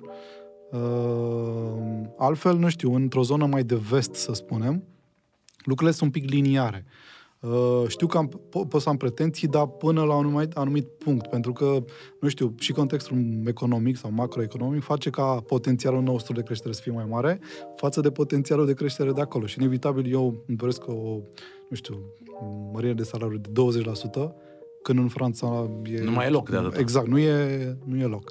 Uh, și tocmai și de aici, uh, nevoia aceasta de a pune condiții, de a vrea mai mult, de ceea ce e ok, adică nu e neapărat, încă o dată, trebuie să fie un câștig de ambele părți. Adică angajatul român nu mai e angajatul, să spunem, obedient de acum 15 ani. E angajatul care începe să, să și ceară. Marea majoritate a Și nu angajaților. mai e angajatul de acum 30, 35 Așa de ani este, care da. știa că termină școala, se angajează într-un loc de muncă și de acolo este la pensie. Exact. Dar dacă ne ducem și mai mult în, în detaliu, cred că tu poți completa mult cu... Uh, Cum e? În primul rând, moldovenii sunt wow, că el n-a apucat să spună și asta. Eu am Sunt, cunoscut sunt, angajații din Moldova, uh, din compania la care soțul meu a lucrat câțiva ani acolo și uh, nivelul economic este un mult sub, adică cel mai capabil om de acolo câștigă o sumă cu care noi nu trăim în România. Um, Sumele sunt cu totul altele. Apropo de locul de creștere economică acolo, clar există și probabil că acești oameni ar trebui să înceapă să ceară creștere de salarii. Direct proporțional cu faptul că această țară încă are loc să se dezvolte economic, spre deosebire de Franța, de care spunea el, și chiar Olanda, despre care am citit recent în presă, că este uh, în plafonul de sus al creșterii economice. Gata, nu se mai poate. În Olanda a dețit. S-a terminat. Adică mai, mult de, mai mult de atât nu pot fi Mai mult de atât nu bogați. se poate, nu mai Da. au loc, efectiv, nu mai au spațiu în, din niciun punct de vedere să se mai dezvolte. Uh, au ajuns la maximul dezvoltărilor. Um, nici nu știu de unde începusem, ceea ce este absolut minunat. Ai început de la uh, moldoveni, angajații de peste Prut, care sunt uh, wow. Da, care sunt absolut minunați. Dar ce au ei în plus față de ai noștri? Uh, lipsa de oportunitate. Au, au ceva minus, de fapt, nu ceva în plus. Un minus pentru ei, un plus pentru Un plus pentru angajator. Uh, Sunt puține oportunități, sunt puține companii care plătesc niște salarii uh, uh, viabile în Moldova pentru oamenii care locuiesc acolo. Și atunci uh, este foarte important să ai un, uh, un loc într-o astfel de companie. De exemplu, să fii șofer chiar într-o companie foarte mare acolo este un privilegiu. Să fii asistent, Da, așa era în anii 90 în România. Așa este astăzi în problema Moldova. Eu am curajul să vorbesc despre asta, deși uh, nu mai sunt la curent cam din 2020. În schimb, sunt absolut convinsă că acești doi ani nu au adus o creștere atât de amplă încât să fiu foarte off, dar bineînțeles că las loc de contrazicere. da, eu po- aici chiar pot să contrazic, adică în zona de IT. IT, Da, zona de IT, sunt cam aceleași. Păi, uh, salarii da, ca dar și în zona România. de IT este destul de internaționalizată. Că Așa ma- este, da. Mai cunosc Asta e uh, avantajul- oameni din cyber security care lucrează direct cu Statele Unite de aici din România, ca freelanceri, apropo, Mhm. Voilà. și care uh, câștigă niște sume uh, regularizate, pentru că uh, companiile care îi angajează le dau niște mail-uri standard, în care le dau niște task-uri standard, care sunt de niște mii de euro, dolari standard. Și ei trăiesc la prețurile de aici, uh, câștigând... uh, Da, și în general IT ce în înseamnă America. practic? Că oricum sunt niște oameni care sunt foarte digitalizați și sunt educați Da. într-o zonă care nu mai are limite geografice. Eu vorbeam acum de cu totul alte meserii. care se pot face doar la fața Și locului. cred că este exemplu perfect de freelancer. Adică, Da, este Bine, un exemplu IT-știi sunt- ușor de freelancer care practic uh, are acest privilegiu al aproape regularizării. Nu- Am zis aproape pentru că clar că mai există niște fluctuații, dar oricum este o piață destul de regularizată spre deosebire de majoritatea piețelor de lucru freelancing. Uh, Poți să ai grafică la 50 de euro și poți să ai grafică la 5.000 de euro în România astăzi. Eu am pe cineva care îmi face un vizual cu 50 de euro și am pe cineva care îmi face un vizual cu 5.000 de euro. Și termenele de livrare sunt 24 de ore versus 48 de ore. Nu te gândi că sunt versus 480 de ore. Dar, uh, iată, e foarte subiectivă piața în general, în schimb, în această zonă are avantajul ăsta de a fi spart granițele. De fapt, tot ce nu este geografic valabil și tot ce merge într-un mediu digital poate să aibă acest privilegiu. Tocmai de aceea, hai să ne digitalizăm cât mai mult, ca să trăim cât mai liniștiți. Și să uh, tăiem toate granițele, că până la urmă digitalizarea asta face. Poți ha. fără nicio problemă să Poți să, să ai acces. Da. dau eu un exemplu strict pe ce facem noi, pe recenzii, știi? Adică oamenii și angajații și evaluează angajatorul pe, la noi pe platformă. Cu cât ești mai nest, cu atât ai o reticență în a o face poate mă monitorizează cineva, poate datele mele se duc. IP-ul... Exact. Asta e cea mai, cred că e cea mai bună descriere a mentalităților și a felului în care ele au fost cultivate. Deci dacă vorbim de Cehia sau Polonia, deci no-brainer, adică da, normal că lasă o recenzie, adică e așa. Și am avut o experiență că aici voiam să, să ajung cu țările arabe. Uh, suntem în șase țări arabe, principale sunt Arabia Saudită și Emirate, în Dubai. Deci este wow cum oamenii își evaluează angajatorul. Niște țări care, despre care exact. spune că nu sunt atât de deschise. Mai ales Arabia Saudită, adică Arabia Saudită politic, da. doar că au avantajul că uh, sunt foarte mulți expați care lucrează acolo pe salarii foarte mari, împing Uh, din păi punct de vedere cultural. în Dubai pe stradă, adică. Dar împing din punct de vedere cultural sau men- ca mentalitate chestia asta, uh, ceea ce e îmbucurător, adică e o chestie pe care teoretic o vezi opacă, da. dar de fapt se duce în transparență.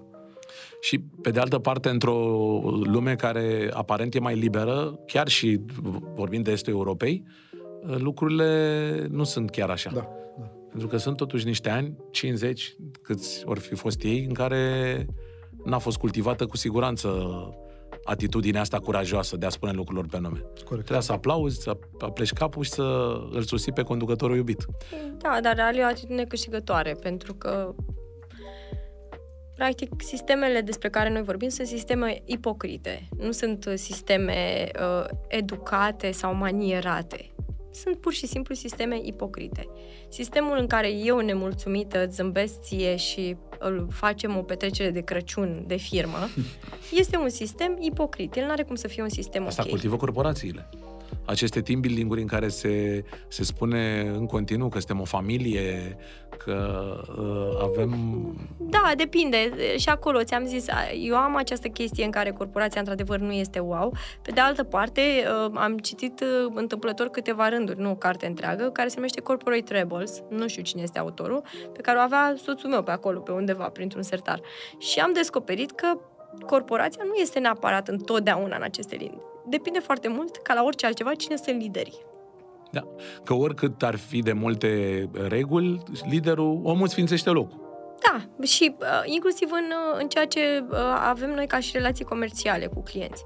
Avem clienți unde vine CEO-ul unei companii foarte mari și stabilește un deal la o masă și a doua zi uh, deal începe să ruleze și pleacă și se întâmplă efectiv. Și avem uh, companii în care stăm la masă cu liderul și datorită sistemului pe care compania îl are, durează 3 luni, 6 luni sau poate chiar mai mult uneori. Sau nu se mai întâmplă proiectul respectiv. Uh, depinde foarte mult de extrem de mulți factori, dar cred foarte tare că liderii potriviți pot să aducă un aer proaspăt, inclusiv în corporații și am văzut corporații foarte cool.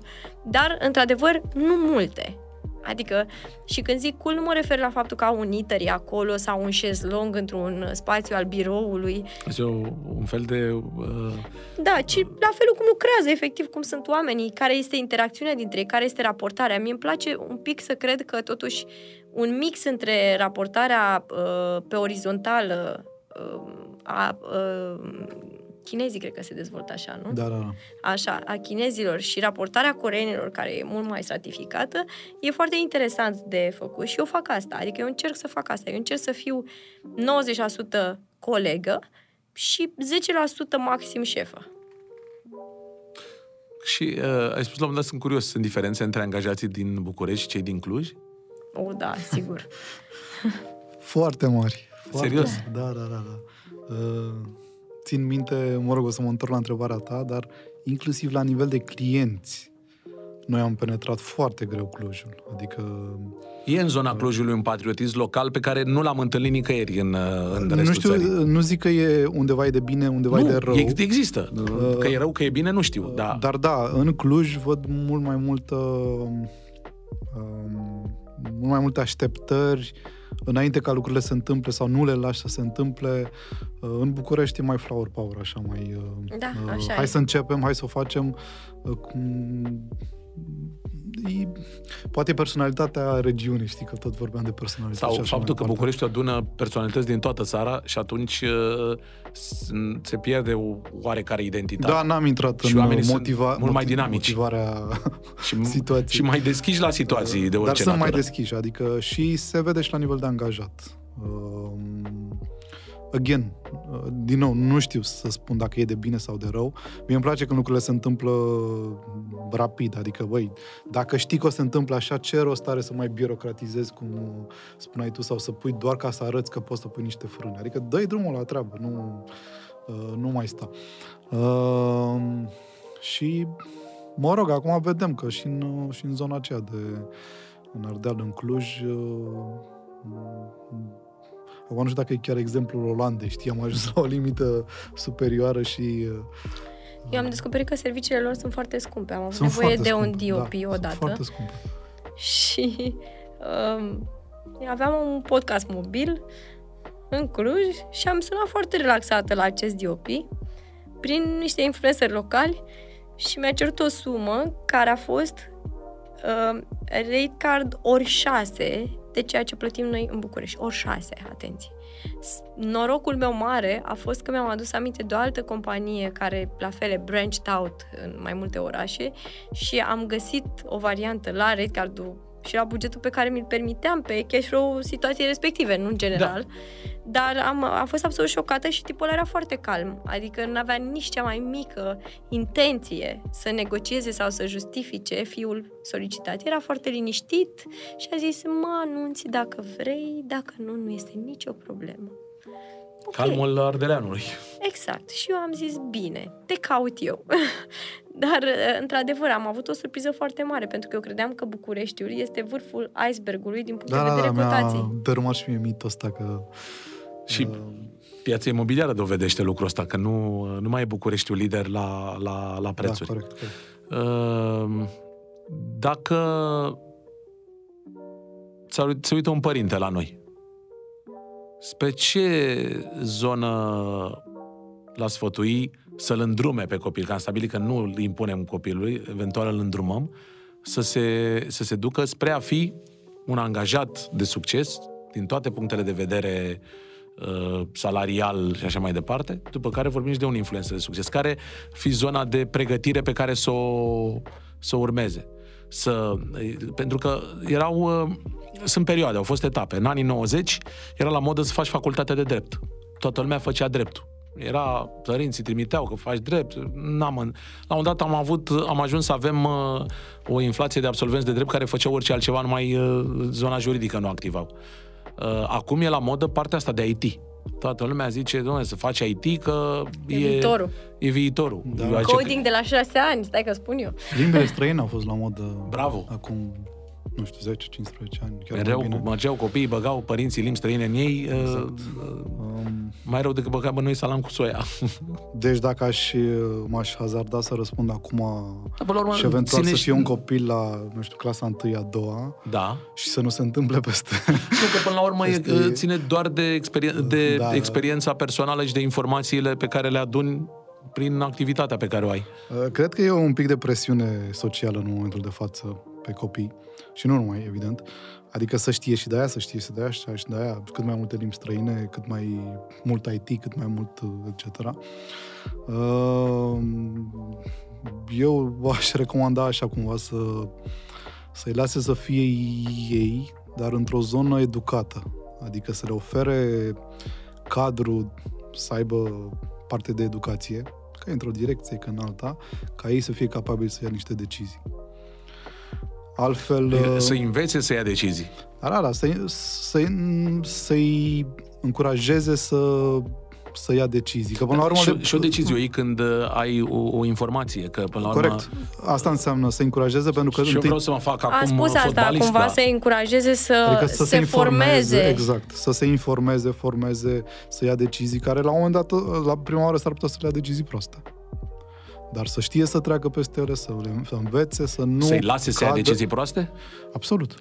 Absolut, absolut. E... Să nu fie salteaua aia de protecție, părintele, de fiecare dată să, să vină să amortizeze. Măi, e greu și... să nu fii saltat de protecție, adică e, nu te lasă inima până la urmă, dar uh, când ne întoarcem la presiunea socială, ar fi bine să se ducă un pic presiunea asta, pentru că la un moment dat uh, o simți așa în Adică, da, de ce ăla poate și da, de ce ăla poate? Dar știi cum era, mă rog, în generația noastră, da, de ce X-Ulescu a luat 10 și tu nu ai putut? Păi era și pe tabăra cealaltă ce altfel. Au luat toți notă mică și răspunsul părinților era nu mă interesează notele lor, mă interesează notele tale. Subiectul ăsta cu notele e unul la care eu sunt sensibilă, pentru că la mine tot ce nu era 10 nu era bine. Eu am uh, absolvit uh, liceul cu uh, un rezultat la bacalaureat de 9.83. Și a fost dramă. Dramă. De ce nu am fost între cei trei care au luat 10? Eu așa am fost, așa fericit cu optul meu am fost. Da, eu am fost uh, paralitica patra, cu 9.83 asta și n-a fost bine. De a spun, adică clar asta cu sistemul de notare e ceva ce uh, visceral uh, respingi. resping, exact. Dar uh, dincolo de sistemul de notare, uh, cred că părinții ar trebui să-și încurajeze copiii să înțeleagă ce le place. Pentru că asta e cel mai greu. Sunt mulți care nu-și găsesc identitatea nici la 30 de ani. Cunosc eu oameni care nu și-au găsit identitatea. Și asta este pentru faptul că probabil au fost permanent reprimați de diverse sisteme din viața lor. Și chiar de familie. Vorbeam cum, de ce profesorii nu încurajează uh, elevii să devină freelancer? Păi profesorii sunt angajați, majoritatea sunt profesori acolo de 20 de ani. Ei nici n-ar ști să vorbească despre asta. Avem noi profesori care să vină invitați, cum e uh, prin universitățile uh, internaționale și care să fie doar așa, la un curs rapid de o oră și să povestească viața lor și să călătorească peste tot. Nu. Avem aceiași profesori într-o instituție de foarte mult timp, care și dacă ar vrea, nu ar avea la ei discursul despre dute și zboară liber peste tot. Ei au discursul, eu sunt în instituția asta de 20 de ani, sunt profesor aici și sunt respectat și am catedra mea și etc. Nici nu are cum să-ți inspire profesorul ăla ceea ce cauți tu. Freelancing-ul se obține din experiența de viață de după școala Uh, până Aia la clasa clasică. 12 cel puțin. În facultate lucrurile stau diferit, profesorul este o chestie mai fluidă, dar oricum, chiar și acolo, în facultățile clasice, facultățile de stat, pe care părinții mei, apropo, mi le-au impus, adică ne-am și s-a pus discuția vreodată să nu fac facultatea la stat sau să mă duc la facultatea la care am intrat cu taxă. Wow, ce, ce, ce subiecte tabu erau atunci. Da. Cum da. sau mă rog tabu? Cum să mă duc Cum eu la Bârlad să da, spun da, în tot orașul că, că fata mea plătește ca să se ducă la școală? Eu aveam uh, mentalitatea aia, cum, că doar toți proștii fac la privat. deci era... Nu, dar era, adică era la un moment dat uh, uh, nici nu puneai opțiunea cu taxă când îți alegeai acolo, pentru că era nu se... Nu se Bursă și cu loc în cămin. Altfel, uh, chiar dacă nu aveai nevoie deci de locul de cămin. foarte mare, adică acum, știi, poate pentru noi e, gândim mai uh, ce a fost, a fost, uh, etc. Dar copil fiind, sau mă rog, în zona aia, uh, există șanse să te destabilizeze un pic. Pentru că poate nu ești cel mai strong om uh, emoțional. din punct de vedere emoțional. Concluzia și se va restrânge mai târziu. Știi? Nu punem presiune, indiferent. Doar le, lăs, le deschidem uși și după aia și aleg ei, că Asta vor într-o zonă um, da, da. umană, zonă umanistă, zonă realistă, ar, IT. Ar fi, ar fi da, acum clar e cu IT-ul, adică asta e inevitabil. Nu, IT, zone creative, să știi, adică e din ce în ce mai... și o văd eu, adică o văd în, în piață. Uh, Monica dădea exemplu cu vizualurile, știi? Uh, designeri. Uh, Freelanceri. Da, sunt freelancer pe diverse zone. Adică există uh, oameni care sunt specializați în a face grafică din colaje. La noi nu Voilà, exista da. asta. Da, da, adică e- să iei colaje cu niște imagini preexistente din, uh, nu știu, uh, stocuri de poze de pe internet și să transform chestia asta într-o formă de grafică și de artă, e ceva ce noi nu Deci credeam. în 2017, uh, unul dintre colegii mei cu care am uh, fondat unde lucrăm, mi-a spus că avem nevoie de un designer ca să ne facă site, chestii. Și am zis, măi băiatule, eu dau banii pe, di- pe de asta. Nu există așa ceva. Adică ce poate să facă un designer? Ia un paint, trage două linii, Da. etc. Concepea cineva înainte să când îți faci o casă să o mobilezi cu designer? Ce mă, nu știu, să pui o canapea pe perete? După Da. ce Da. te lovești de servicii de genul ăsta, realizezi că îți te ajută mult. Adică E diferența între o ligă și alta, de fapt. Că dacă vrei să stai într-o ligă mică, inevitabil, sau mă rog, ești constrâns de buget, da. stai într-o ligă mică. Dar dacă vrei să crești și ți asumi niște riscuri să crești, nu poți să crești așteptând și să se întâmple lucrurile. Uh, trebuie să-ți asumi că ai nevoie de un designer, poate ăla de 5.000 sau 4.000 de euro. Cât... Da, Sau care pe spuneai lângă tu. te mai obligă să și cumperi un Și- font doar corect. al tău, Corect. Și pe plus, care să-l folosești pentru site-ul tău, ca site-ul tău să arate premium. uh, și asta da. te costă. Da, și trebuie să ai și autoscroll și încă 20 de funcții care sunt de la celălalt uh, om cu care lucrezi la site și anume cel care scrie codul din spate. Pentru că sunt doi. Unul face design, altul face scrierea site-ului efectivă, scrierea codului. Aș merge mai departe spunând că străi, de fapt. Da, normal, eu pot să zic că sunt cinci imediat, da. Nu că cel Acum- care scrie codul e cel care scrie codul din punct de vedere vizual și cel care îl facă, face să meargă Da. în fine. Unde sunt Dar- vremurile dar- când eram toți și mecanici auto și uh, designeri și uh, Nu știu, bucătari și... Eu văd zona asta de creativitate luând o amploare, adică uh, probabil o să fie așa pe un piedestal sau, mă rog, într-o zonă în care nu a fost apreciată până acum. știi? Așa este. Uh, m-aș bucura, încă o dată, hobby-ul meu e zona creativă pe reclame, pe etc. M-aș bucura Da, să... meseriile clasice, alea de care de atunci când ne lovim ne dăm capul de pereți că nu, nu găsim uh, instalator, zugrav, uh,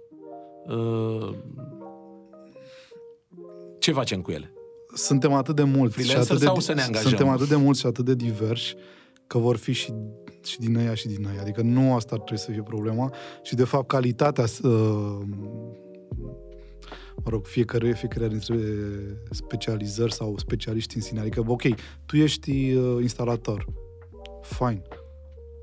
Dar n-aș vrea să fiu un, instala- un instalator. Eu am pățit, uh, am avut un instalator care la toaletă mi-a pus apă caldă în loc de apă rece. Asta e bine. Acum mi-am dat seama că eu cred că am și eu așa, la una cel puțin. Uh, și asta era cea mai mică problemă, pentru că după a venit un instalator care să repare și când a reparat, s-a dat în țeava de apă. Uh, Că a, noi Sunt tragem niște multe- ponoase. Da, da, da, exact. Adică gândiți-vă că lucrurile astea se pot răstrânge și din punct de vedere, nu știu, intrăm în zona de doctori, medici, mă refer. Intrăm în zona de educație, profesori. Foarte, e foarte complicat sau foarte sensibil să acolo să dai greș, știi? Înainte de final vreau să vă, să vă întreb cum, uh, uh, care sunt uh, cele, hai să mergem pe trei, să nu zic cinci, sau dacă aveți mai multe, nu e nicio problemă, uh, cele trei reguli pe care nu trebuie să le încalce niciodată un freelancer de succes, respectiv un angajat bine cotat pe, pe piața muncii. E un fel de, nu, nu e decalog, trei. Cine are curaj? Pot să zic eu una, deci pentru mine e una și nu neapărat singura, dar uh, fie că ești într-o parte, fie că ești în alta, e o chestie pe care, la care eu țin uh, mai mult ca la orice. Uh, Fair play-ul. Deci, eu știu că poți să faci rău, știu că poți să faci altfel, știu că e la îndemână să fii rău, cum se spune. Dar nu e, nu e ok, adică fii fair play, fii Fair play-ul care se manifeste și când te desparți de, de vechiul loc de muncă. Pe E linie. clasicul ăla să ne lăsăm loc de bună ziua. Bă, Nu neapărat, adică nu în sensul ăsta neapărat diplomat. Deci nu poți fi fair play, dar nu neapărat diplomat. Într-un sens... Chiar tu dădeai exemplu, măi, zi omului dacă, nu știu, ceva nu e ok sau... Practic vorbim de o etică de lucru, de principii. Exact. O, Da, adaug și eu asta la lista celor trei. Clar că etica uh, și corectitudinea, de fapt, în toate formele ei și abordarea uh, cât mai obiectivă a lucrurilor este foarte greu să spunem că suntem obiectivi. Totul Aici este problema. subiectiv. Cum Faptul că tu obiectivul? faci cu noi Eu scos doi subiectivul. acest interviu este subiectiv. Da. Ți-a plăcut de noi, pe noi ne-ai ales. Să doamne, eu vreau să fie ei, uh, freelancerul și uh, angajatorul uh, despre că- că- care vreau să vorbească astăzi. Ei, uh, ideea de corectitudine nu vine neapărat din obiectivism, dar într-adevăr vine din uh, poziționarea foarte echidistantă față de uh, lucrurile din mediul tău ca să poți să-l menții stabil. Uh, Pe lângă asta, uh, că tu vrei trei și noi acum am adus una E, la acum care m-am vreau lipit și și mai eu. multe, n-am o problemă. Că asta, e, asta e tare la podcast, că n-ai limită de timp. Nu te omoară publicitatea, nu te... Al- Poți să vezi 5 minute al acum, mai vezi doilea 10 minute peste o zi. lucru important la noi, la freelanceri, uh, cred că uh, este uh, totuși indiferent în ce zonă ești, să ai skills de comunicare. Pentru că freelancerii trebuie să se descurce. Ei nu fac parte dintr-un sistem atât de clar în care uh, fluidizarea relațiilor comerciale este simplă sau inclusiv relațiile angajator-angajat.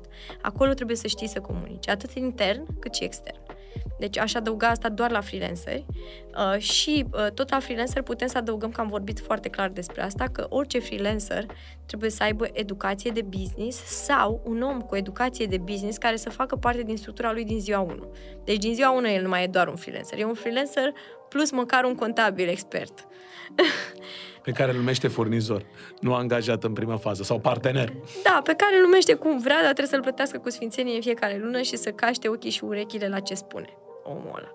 Uh, Până când ajunge să aibă o educație uh, juridică, financiară și uh, legislativă Nu prea ai cum corectă. că se schimbă atât de des când le, te înveți cu unele, Nu, apar sunt altele. unele care nu se schimbă niciodată și pe care foarte mulți oameni încă nu le știu, cum ar fi trecerea unei companii la TVA, care se întâmplă la un moment dat și oamenii ăia... Pragul con- de cât, câte? Zeci de mii? 50 Acum s-a schimbat pragul. Da, s-a e schimbat pragul acum acum? câteva luni la, cred, mă, s-a micșorat pragul, că și-au dat uh, seama că e prea permisiv și uh, companiile nu ajung să poarte TVA prea ușor într-o, într-o țară ca România și cred că a ajuns la 200.000 de lei. Nu știu. Știu că a scăzut, dar nu... Da, a scăzut nu foarte mult.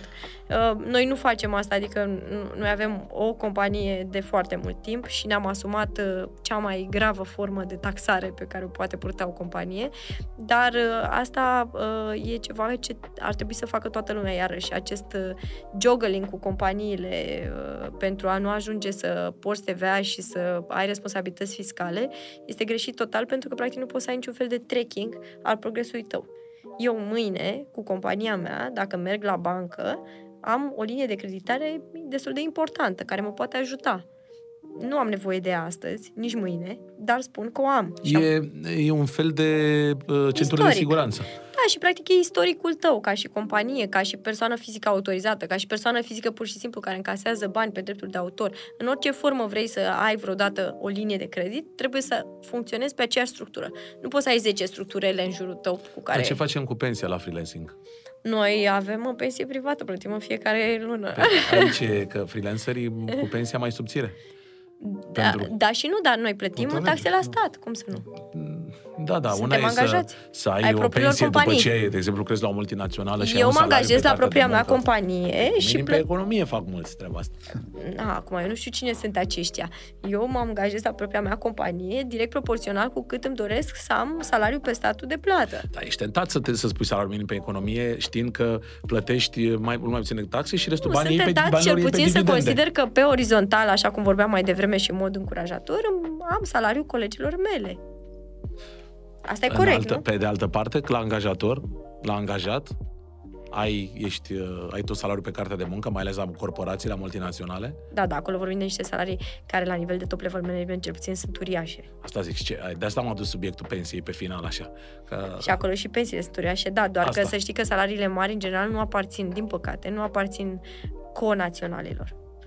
Top level managementul în majoritatea companiilor nu este local.